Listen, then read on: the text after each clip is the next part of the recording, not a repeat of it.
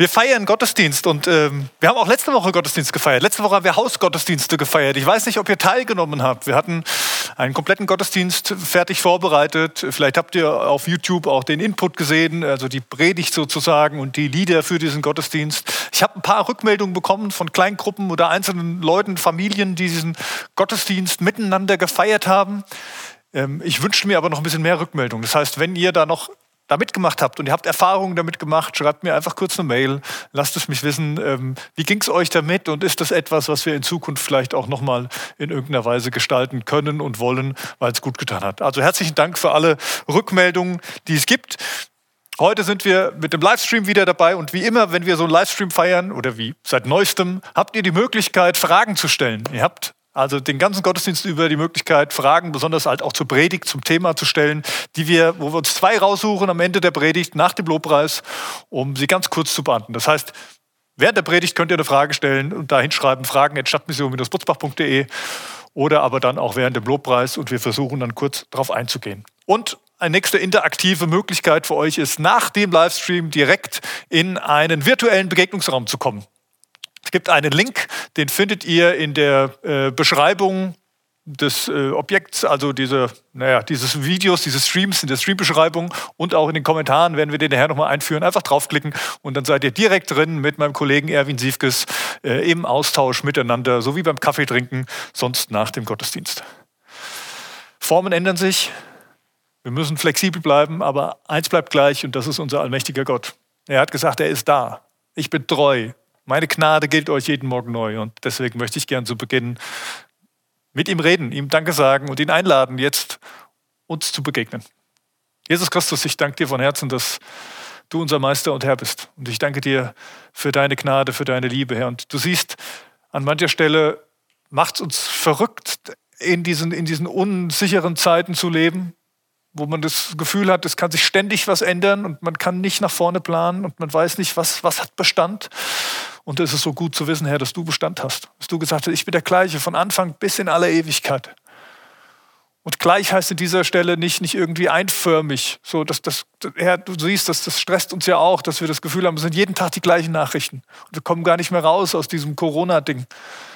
Herr, aber du bist so viel größer. Du bist so viel größer als das, was wir manchmal als Einfältigkeit erleben. Du hast so viel mehr Möglichkeiten. Du bist so kreativ. Du bist so schön. Und ich glaube, wir haben, jeder von uns hat nur so einen kleinen Teil von dir entdeckt bisher. Deswegen, Herr, danke ich dir, dass du uns begegnen willst, dass du uns den Horizont öffnen willst, dass du unser Leben zur Entfaltung bringen willst. Und ich lade dich ein, jetzt unsere Gemeinschaft, unsere virtuelle Gemeinschaft zu segnen, uns zu stärken, bei uns zu sein, im Wohnzimmer oder wo auch immer wir jetzt gerade sitzen und Gottesdienst feiern. In deinem Namen, Jesus. Amen.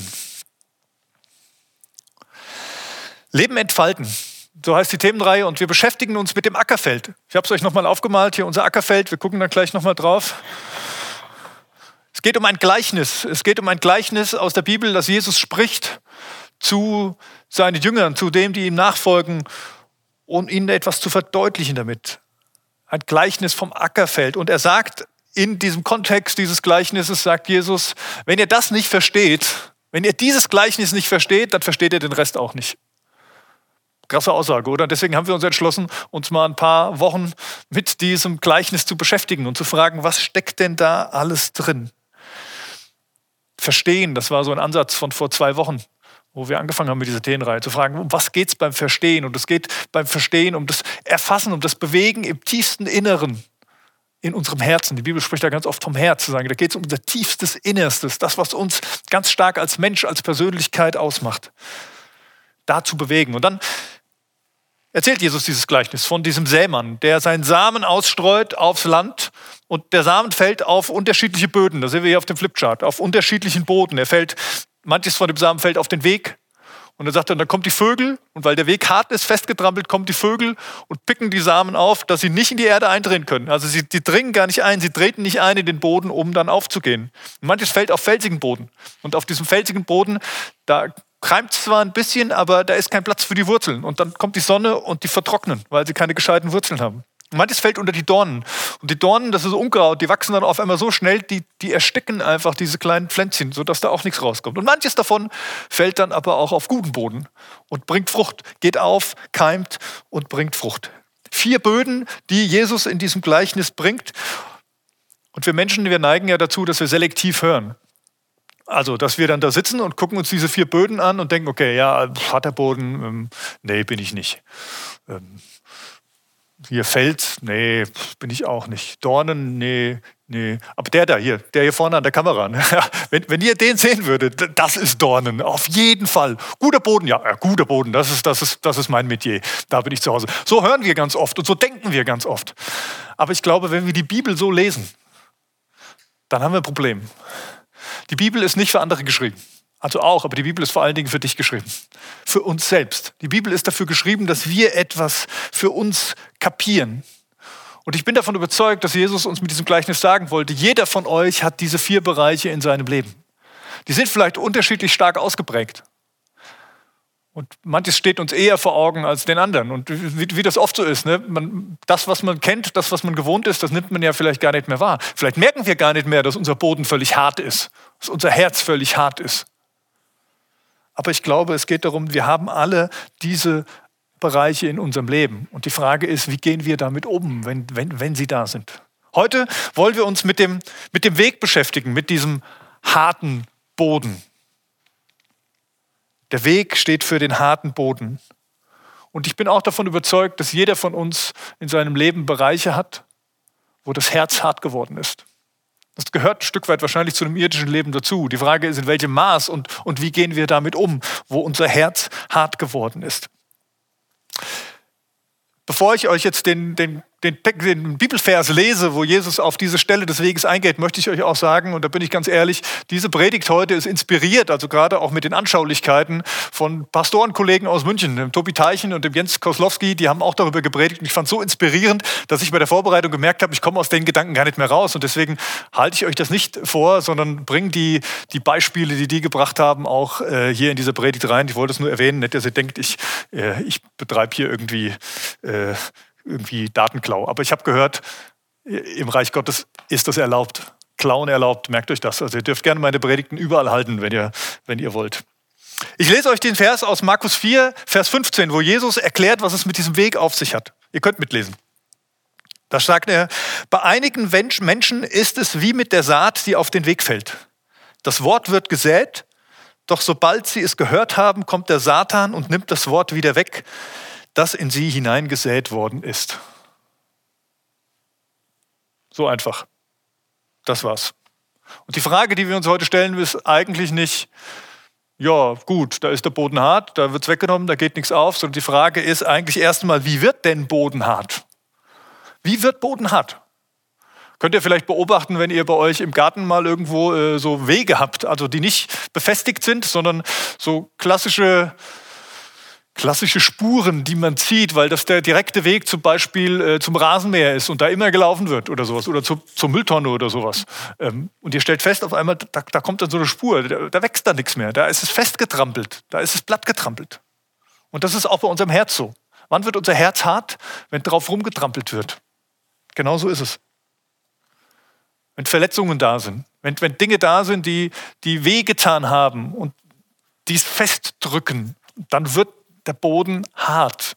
Und dann kann die Saat nicht eindringen und nicht aufgehen. Gibt einen Zusammenhang zwischen Emotionen und unserem Herz. Ja, das wisst ihr wahrscheinlich schon, habt ihr irgendwo schon mal mitbekommen. Es gibt einen Zusammenhang zwischen dem, was wir fühlen und unserem tiefsten Innern. Da passiert etwas. Wisst ihr eigentlich, dass wir zu 95 bis 98 Prozent von unserem Unterbewusstsein gesteuert werden? Also 95 bis 98 Prozent unserer alltäglichen Entscheidungen, die wir treffen. Und wir sind permanent am Entscheidungen treffen. Ja? Also, dass ich meine Hände jetzt gerade hier habe, ist eigentlich eine Entscheidung, die ich getroffen habe, damit irgendwas passiert. Aber ich denke überhaupt nicht drüber nach. Es passiert einfach so. Und wir sind permanent in unserem Leben am Entscheidungen treffen. Und 95 bis 98 Prozent, das heißt der aller, allergrößte Teil dieser Entscheidungen, passiert unterbewusst. Der passiert einfach so. Da denken wir gar nicht drüber nach. Das machen wir einfach. Ja, könnt ihr euch noch daran erinnern, als ihr Führerschein gemacht habt? Also wenn ihr Führerschein gemacht habt, äh, da sitzt man im Auto und am Anfang dieses, was die alles von einem wollen, blinken, äh, Innenspiegel, Außenspiegel, Schulterblick, blinken linksrum und äh, das sind Dinge, da, da wirst du verrückt am Anfang. Wie soll ich das denn alles gleichzeitig machen? Mit den Augen, mit dem Kopf, mit den Händen, mit den Füßen? Und wenn man mal ein paar Jahre Auto gefahren ist, dann hat man das Gefühl, das, das funktioniert wie von alleine. Das geht einfach in das Innerste über und man macht das ganz automatisch, ohne groß darüber nachdenken zu müssen. Und genauso ist es mit unserem Unterbewusstsein. Das ist wie so ein, wie so ein innerer Autopilot, der dann einfach läuft, der einfach gesteuert wird. Und in, viel, in vielen Fällen ist das total gut und hilfreich. Ja, gerade dann, wenn irgendwie Gefahr droht. Also Straßenverkehr ist zum Beispiel extrem gut, wenn man vieles verinnerlicht hat, weil das ist gefährlich, wenn man da zu lange braucht und zu lange nachdenken muss. Das ist gut und hilfreich, das schützt uns, dass es manche Reflexe sozusagen in unserem Unterbewusstsein gibt, die uns helfen. Das Problem ist, wenn da ungesunde Muster drin sind in unserem Unterbewusstsein, wenn wir unterbewusst, äh, wenn wir ungute Dinge, ungesunde Dinge abgespeichert haben, die verselbstständigen sich dann auch. Und die Muster kommen dann auch immer wieder. Und das könnte eher hinderlich sein. Und das sorgt vielleicht dann dafür, dass der Boden hart wird. Das sorgt vielleicht dafür, dass das Herz so programmiert ist, dass wir es gar nicht wahrnehmen, dass es hart ist, aber es eben hart ist. Ich habe euch ein Beispiel mitgebracht. Ich weiß nicht, ob ihr das noch kennt. Eine Schallplatte. Ja, ist wieder in. Ich habe gerade die Tage im Radio gehört, dass äh, in den USA in diesem, im letzten Jahr wieder mehr Schallplatten verkauft worden sind als CDs. Ja, also die CD ist auf dem absteigenden Ast, die Schallplatte kommt wieder. Stellen wir uns mal vor, die Schallplatte wäre unser Unterbewusstsein. Als wir auf die Geburt kamen, war die noch relativ wenig bespielt. Da war da kaum was drauf auf dieser Schallplatte. Also außer die Erfahrungen, die wir im Mutterleib irgendwie gemacht haben. Das können teilweise auch schon recht äh, großartige sein. Also da gibt es, was man pränatal alles so für, für Erlebnisse hat, aber recht wenig. Und je länger wir leben, desto mehr wird diese Schallplatte bespielt. Bei so einer Schallplatte ist es so, dass man da etwas drauf ritzt. Ja, das sind ganz viele kleine feine Linien, das ist eingeritzt, Informationen eingeritzt. Und wenn man die dann drauflegt und dann kommt die Nadel, ja, früher hat man so Musik gehört, dann wird das abgespielt.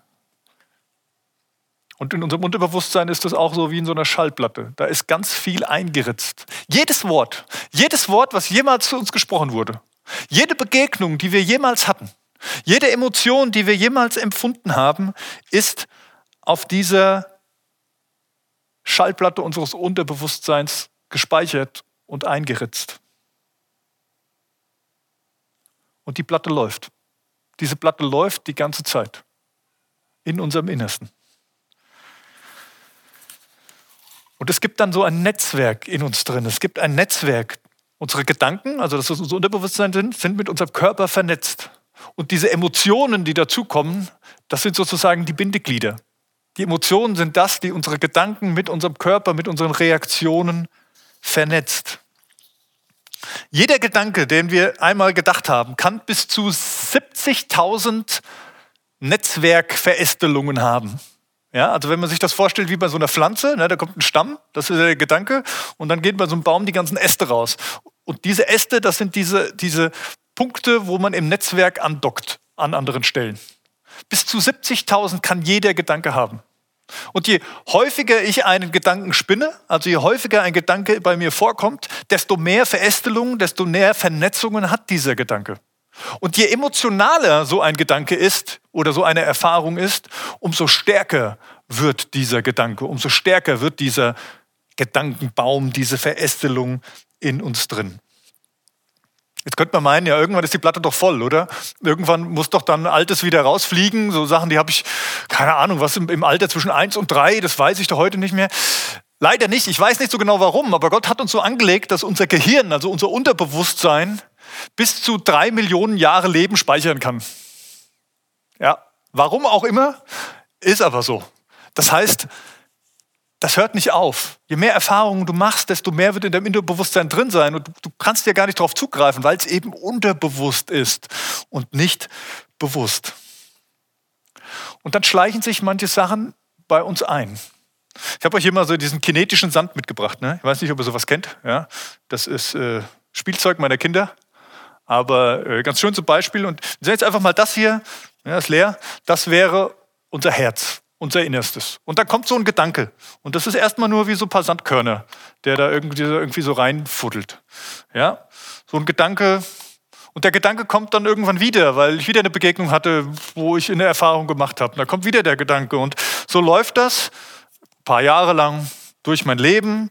Und erstmal ist das noch gar nicht so wichtig, aber je mehr von dem gleichen Gedanken, je öfter der kommt, je mehr davon in diesen Becher hier hineinkommt, desto voller wird er und wenn er voll wird, passiert Folgendes. Dieser Gedanke wird fest. Wow, seht ihr das da drin? Dieser Gedanke wird zu einer Sandburg, möchte man meinen. Dieser Gedanke ist jetzt nicht mehr einfach nur so ein bisschen Sand, was irgendwo reintröpfelt, sondern dieser Gedanke, der ist richtig fest geworden. Der ist wie so eine Sandburg in unserem Innern geworden und hat sich aufgebäumt weil das Gehirn unsere Gedanken zusammenfasst, weil das Gehirn gut ist, weil das Gehirn vernetzt und merkt, ach, den Gedanken kenne ich doch schon, den hatte ich doch schon mal. Also packe ich den hier in meinen, in meinen Beutel rein und am Schluss hast du so eine richtig feste Sandburg in dir drin, die hart wird. Was sind das für Gedanken? Was sind das für Sandburgen, die so sich auftürmen in uns? Gedanken wie, ich bin nicht gut genug. Es reicht nicht. Die Gedanken, ich muss, ich muss was leisten, um mir um mir Zuneigung zu verdienen. Gedanken wie, ich muss mich verteidigen, immer verteidigen. Alles, was ich tue, hat Einfluss auf meinen Wert. Solche Gedanken kommen immer mal wieder in uns vor und sorgen für solche Sandburgen, für solche Festungen in uns. Und ich weiß nicht, ob ihr das kennt. Manchmal sorgt das dann auch dafür, dass man unangemessen reagiert wenn man solche Gedanken, wenn man solche Burgen hat, solche Burgen in einem drin und dann kommt jemand und will einem einfach was Liebevolles sagen und der, der fängt an, an so einer Burg rumzustochern und, und man hat das Gefühl, der will die zum Einsturz bringen und da kommen ganz viele Sachen in uns, in uns vor, die dann darauf reagieren. Dann werden diese Gedanken aktiv. Diese Burgen haben Namen. Diese Burgen heißen sowas wie Ablehnung. Diese Burgen heißen Minderwertigkeit. Und immer wenn jemand versucht, du selbst oder irgendjemand anders an dieser Burg rumzududdeln und die zum Einsturz zu bringen, dann kommt das Burggefolge. Dann kommen die Ritter dieser Burg und versuchen sie zu verteidigen. Und diese Typen heißen Angst, Schuld, Scham, Unfrieden, Getriebenheit, All das regt sich auf einmal in uns. Und ich weiß nicht, ob du das kennst, ich kenne das. Du fragst dich auf einmal, wo kommt denn das her? Wo kommt denn jetzt diese Emotion her? Nur weil diese eine Person mich jetzt mal äh, so eine Art und Weise angesprochen hat, das war doch sogar lieb gemeint. Und trotzdem habe ich das Gefühl, ich, ich könnte dem gerade mal an den Hals springen. Überhaupt nicht logisch. Logisch, überhaupt nicht rational. Aber sehr emotional. Warum spricht Jesus in diesem Gleichnis vom Satan? Also ich weiß nicht, ob ihr mir folgen konntet jetzt bei diesen Beispielen, aber ihr habt es gemerkt, ne? das sind Dinge in uns drin, Gedanken mit Emotionen verknüpft, die unser Herz hart werden lassen, die zu Verletzungen werden. Warum spricht jetzt Jesus vom Satan? Dass der Satan kommt und das Wort, also das, was Gott in uns, sich selbst in uns hineingeben will, wegnimmt. Weil Satan der Herr der Lüge ist. Satan ist der Herr der Lüge. Das wird uns von Anfang an in der Bibel beschrieben. Und was passiert? Persönliches Beispiel. Du hast ein subjektives Erlebnis. Und all diese Sachen, von denen ich rede, sind immer subjektiv. Irgendjemand hat irgendwann mal was zu dir gesagt, hat es vielleicht gut gemeint und bei dir kam es völlig schräg an. Und das ist so ein Gedanke, der in dir platziert wurde. Also ich weiß bei mir zum Beispiel nicht, wo das anfing. Ich weiß aber, dass ich irgendwann schon relativ stark in meiner Kindheit das Gefühl hatte, das reicht nicht, Conny. Du bist nicht genug. Das ging so weit, dass ich dass ich im Restaurant saß, ähm, Essen bestellt hatte und es nicht geschafft habe, meinen Teller leer zu essen, weil die Portion zu groß war für mich als, weiß nicht, Fünfjährigem oder sowas. Und dann habe ich angefangen zu weinen.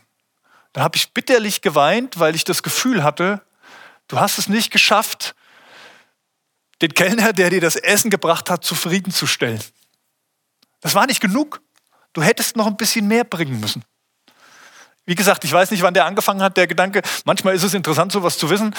Du müsst ihr selbst entscheiden, ob ihr solchen Gedanken, die immer vielleicht mal wieder hochkommen bei euch, äh, ob ihr die wirklich auf die Spur gehen wollt. Aber so ein Gedanke wird dann ganz schnell zu einer Entscheidung. Zu einer Entscheidung. Die Entscheidungen können unterschiedlich aussehen. Bei mir kamen dann immer noch ein paar mehr Gedanken dazu. Es reicht nicht aus, hatte zum Beispiel bei dem Erlebnis, als mein Vater verstarb und ich nachts dann dabei war und, und man stehst hilflos dabei. Und ich habe dann sogar gebetet, aber es hat scheinbar nicht gereicht. Ja, mein Gebet hat scheinbar nicht gereicht, um meinen Vater zu retten in dieser Situation. Da wurde, kam wieder was dazu in meinem Innersten, was, was, was hart gemacht hat. Und so ging das dann weiter durch die Schulzeit und irgendwie immer das Gefühl, es reicht nicht, es ist nicht gut genug. Und diese Gedanken werden dann zu Entscheidungen. Du reagierst dann drauf. Du triffst dann zum Beispiel die Entscheidung zu sagen, ich streng mich noch mehr an. Ich leiste, bis ich umfalle, weil ich mehr leisten muss, weil es ja sonst nicht reicht. Das wäre zum Beispiel eine Entscheidung, die du daraus triffst. Eine andere Entscheidung, die du darauf triffst, wäre zum Beispiel zu sagen, ich ziehe mich raus, ich gehe überhaupt gar keine Bindungen mehr ein, ich ziehe mich in mich selbst zurück, weil ich schaffe es ja sowieso nicht, mein Gegenüber zufriedenzustellen. Es reicht ja sowieso nicht. Ja, also ich habe das erlebt. Es gibt, ich habe Freundschaften gehabt, also einfach Kumpels oder was auch immer, Schulkameraden und das zieht sich eigentlich durch, wo, man, wo ich irgendwann das Gefühl hatte, oh, ich bin nicht gut genug für diese Gemeinschaft. Und dann, und dann ziehst du dich raus und sorgst, glaube ich, erstmal auch für totale Verwirrung bei den Leuten, weil die gar nicht wissen, was ist los. Manchmal tut man das dann auch einfach, um sich selbst zu bestätigen. Manchmal man, trifft man auch eine Entscheidung, um sich selbst zu bestätigen, dass es nicht reicht. Macht man es bewusst so, dass es nicht reicht. Also in der Schule habe ich die Strategie dann irgendwann gefahren. Habe ich halt bewusst nichts mehr gemacht. Damit das, was ich über mich dachte, dann halt auch wenigstens die Realität ist. Du triffst Entscheidungen und ganz oft ist es so bei negativen Emotionen, bei negativen Emotionen ist es eine Lüge, der du glaubst. Negativen Emotionen und da kommt der Satan ins Spiel. Platzieren eine Lüge in deinem Inneren und du glaubst der und du folgst der nach und du triffst Entscheidungen danach. Und was macht Satan? Der reibt sich die Hände. Der freut sich, wenn er dich dazu bringt, in negativen Emotionen Entscheidungen zu treffen, den Lügen zu glauben. Und dann nimmt er dir was weg, was Gott in dich hineinlegen wollte. Dann kommt er und nimmt dir etwas weg, was Gott für dich bereitet hat, weil da was hart wird, weil du einer Lüge glaubst, die nicht richtig ist ich bin immer noch dran am Arbeiten, aber immer wenn ich dem glaube, dass ich nicht genug bin, dass es nicht reicht, dann sorge ich dafür, dass etwas nicht zur Entfaltung kommt, was Gott eigentlich für mich vorgesehen hatte, was er in mein Leben hineingelegt hat.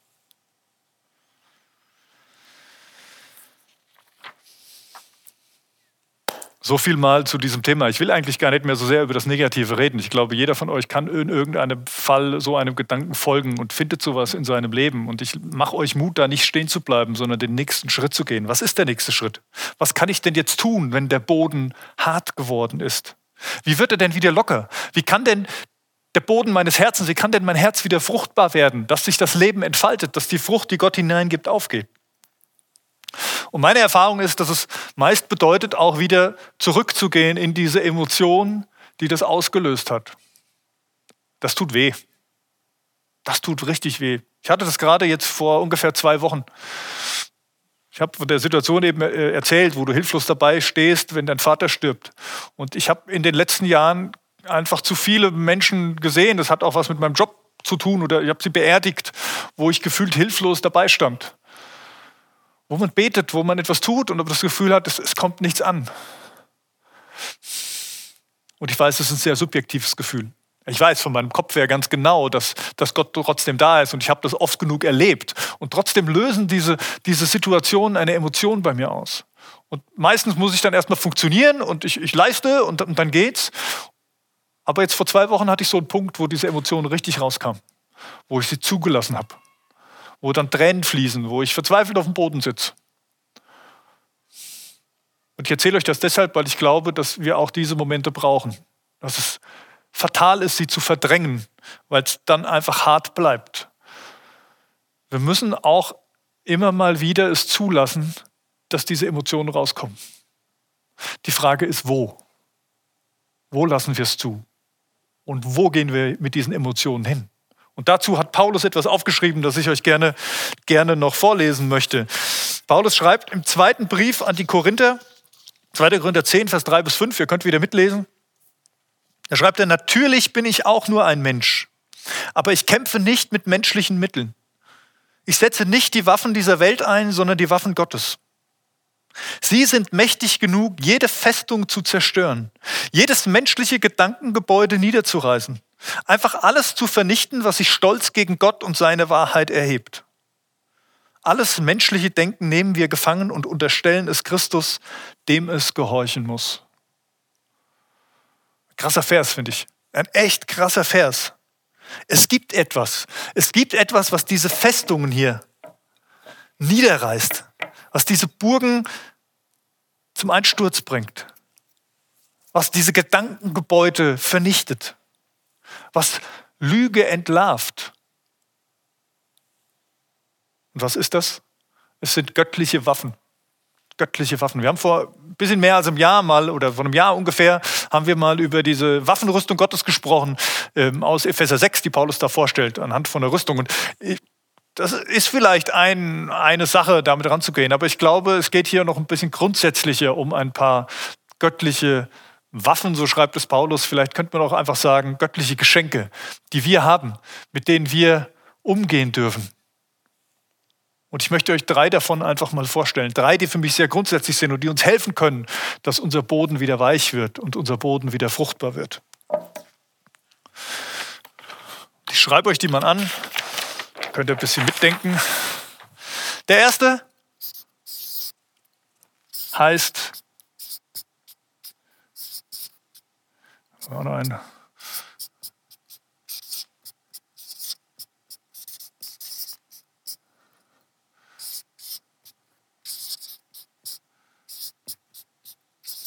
Gegenwart Gottes. Der erste heißt Gegenwart Gottes. Die Gegenwart Gottes ist eine göttliche Waffe, die wir haben.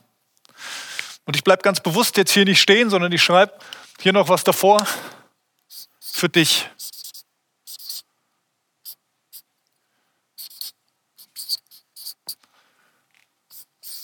Komm in die Gegenwart Gottes. Komm in die Gegenwart Gottes. Ich glaube, das ist die erste wichtige Waffe, die Gott uns gibt, um diese, diesen harten Boden zu bearbeiten, um diese Gedankengebäude, die uns hart machen, zum Einsturz zu bringen. Komm zu Gott und lass den Heiligen Geist dir zeigen, wo er bei dir was zum Einsturz bringen will, wo da vielleicht diese Burgen sind. Fang nicht an, zu viel selbst immer zu analysieren. Also ich meine, das ist, das ist auch ein bisschen äh, Mode unserer Zeit, dass wir meinen, alles analysieren und zu durchforsten und durchforsten zu müssen. Und es gibt total viele Ansätze, wie man das machen kann. Und ich glaube, der, da ist vieles gut. Geht diese Wege ruhig, aber geht sie nicht ohne Gott. Lasst euch zeigen, immer wieder, wo Gott bei euch ansetzen will, wo er an diese Burgen ran möchte. Und dann lasst alle Emotionen raus. Lasst diese Emotionen nicht in eurer Familie raus, lasst sie nicht einfach ungefiltert irgendwo bei anderen Menschen raus, sondern lasst sie bei Gott raus. Gott hat kein Problem mit deinen Emotionen. Das hat er noch nie gehabt. Vielleicht ist das auch so eine Lüge, die dir irgendjemand erzählt hat. Aber es stimmt nicht. Gott hat kein Problem mit deinen Emotionen. Du kannst sie bei ihm rauslassen. Du kannst ihn anschreien. Du kannst ihn sogar beschuldigen. Es ist deine subjektive Emotion. Das weiß Gott ganz genau. Gefühle sind nicht das Problem. Diese Burgen in uns drin sind das Problem. Lass alle negativen Emotionen raus und am besten lass sie bei Gott raus. Komm in seine Gegenwart. Ich weiß, das ist nicht einfach. Das geht mir. Ich habe auch manchmal Phasen, wo es mir total schwer fällt, die Gegenwart Gottes zuzulassen. Und manchmal heißt das für mich einfach nur, dass ich mir einen ruhigen Raum suche. Ich bin dann ganz oft, weil ich hier ja auch äh, oft hier bin, in diesem Gottesdienstraum und dann setze ich mich vors Kreuz und dann sitze ich einfach vor dem Kreuz. Und manchmal kann ich was sagen zu Gott und manchmal nicht. Und manchmal habe ich das Gefühl, er, er spricht zu mir und ich, ich kriege einen Impuls und manchmal nicht. Aber es ist nicht entscheidend. Entscheidend ist, dass du dich ganz bewusst der Gegenwart Gottes aussetzt und dann schaust, was passiert. Und die zweite Waffe, die wir haben, ist ui,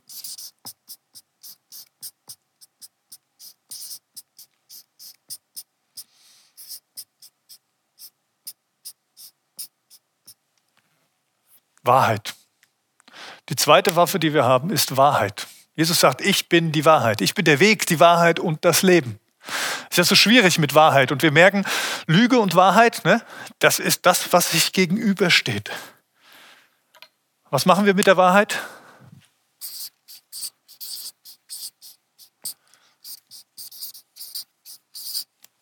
Sprich Wahrheit aus.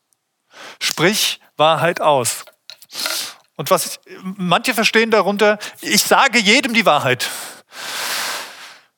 An mancher Stelle habe ich da ein Problem mit, wenn Leute sagen, es ist egal, ich sage jedem die Wahrheit, weil die Person sagt dann nur jeder seine eigene subjektive Wahrheit.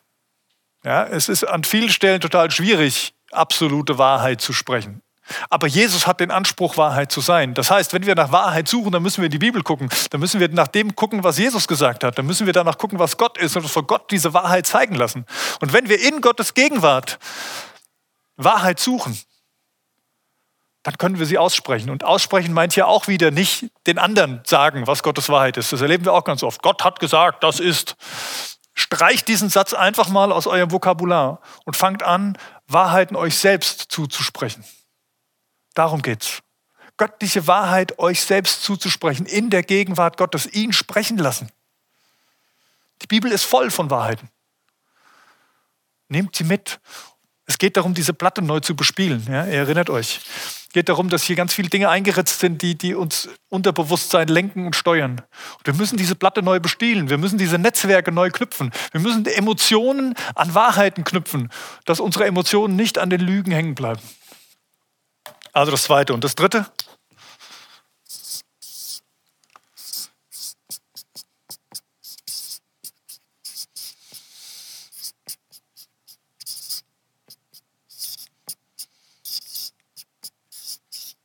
Passt gerade so drauf.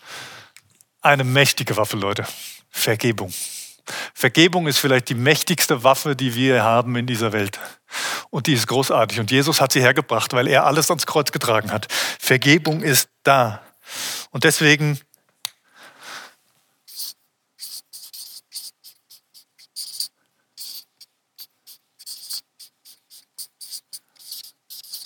Deswegen sage ich dir das Ausrufezeichen mal unten drunter. Vergib und bitte um Vergebung. Vergib und bitte um Vergebung. Vergib der Person, die dir vielleicht eine Erfahrung zugefügt hat, die solche Gedankengebäude aufgetürmt hat. Vergib, weiß ich nicht, Freunden, Schulkameraden, Eltern, keine Ahnung, oft liegt sowas auch in der Kindheit, wo sich sowas platziert, wo irgendjemand ein Wort gesagt hat, was er vielleicht gar nicht so gemeint hat, was anfängt, solche Burgen uns zu bauen. Vergib ihn. Vergib Gott. Nicht, weil Gott Vergebung bräuchte, sondern weil du es brauchst, dass du Gott vergibst, wenn du von Gott enttäuscht worden bist oder zumindest subjektiv das Gefühl hat, dass Gott dich enttäuscht hat. Vergib. Und wieder, du bist immer noch allein mit Gott. Es geht nicht darum, dass du mit den Sachen jetzt zu allen Leuten rennen musst und dem irgendwas erzählen musst. Mach das vor Gott. Aber sprich es aus. Nimm diese Vergebung an. Und dann das Zweite, bitte um Vergebung. Also auch du brauchst Vergebung. Auch mit diesen harten Burgen brauchst du Vergebung. Weißt du, was passiert, was diese, was diese Burgen machen? Diese Burgen sorgen dafür, dass unser Verhalten anderen gegenüber lieblos geworden ist. Dass wir hart anderen gegenüber geworden sind. Und deswegen brauchen auch wir Vergebung. Das sind drei Waffen, die wir haben, die Gott uns, Gott uns gibt. Das klingt sehr banal, aber ich glaube, es ist total entscheidend. Gottes Gegenwart. Komm in Gottes Gegenwart. Sprich Wahrheiten aus. Vergib und bitte um Vergebung. Und ich bin davon überzeugt, das ist die beste Hake, die es gibt, um harten Boden wieder weich zu machen, damit Gottes Wort, damit das, was er uns geben möchte, in unserem Leben ankommt und zur Entfaltung kommt. Diese, diese drei Dinge sind großartig. Und ich weiß, es ist nicht immer einfach. Ich weiß, es ist nicht immer einfach, das zu machen. Aber der erste Schritt besteht darin, es bewusst zu tun. Einfach sich die Zeit zu nehmen, auch wenn man noch keine Worte hat. Und zu sagen, Jesus, hier bin ich. Was hast du mit meinem harten Boden vor? Führ mich an die Punkte, wo du arbeiten willst. Sprich Wahrheiten aus. Vergib mir. Und ich vergebe den anderen. Möchte ich jetzt einladen. Wir wollen jetzt Lobpreis miteinander haben. Wir wollen eine Zeit haben, wo wir in Gottes Gegenwart eintreten, wo wir ihm Raum geben, dass er zu uns reden kann. Und wir haben Lieder rausgesucht, die vielleicht auch ein bisschen dahin führen, zu sagen, jawohl, hier bin ich, Gott. Ich komme in deine Gegenwart. Die vielleicht auch Wahrheiten aussprechen. Deswegen lade ich dich ein, diese Zeit ganz bewusst zu nutzen. Deine Hände auszustrecken und zu sagen, Jesus, hier bin ich. Ich möchte noch beten. Jesus, ich danke dir von Herzen, dass du in diese Welt gekommen bist und dass du die Gegenwart Gottes zu uns gebracht hast, ganz nah. Und wir in diese Gegenwart treten dürfen, wir dir ganz nah sein dürfen. Und ich danke dir von Herzen, dass du die Wahrheit bist. Und ich danke dir, dass du uns Vergebung schenkst. Darum bitte ich dich, Herr, dass, dass du uns das schenkst, dass wir dir den Raum geben können, dass du uns begegnen kannst, dass du uns das schenkst, dass wir unsere Emotionen zulassen können. Du bist gut. Du bist gut. Das ist die Wahrheit. Entlarv die Lügen und mach unseren Herzensboden wieder weich. Amen.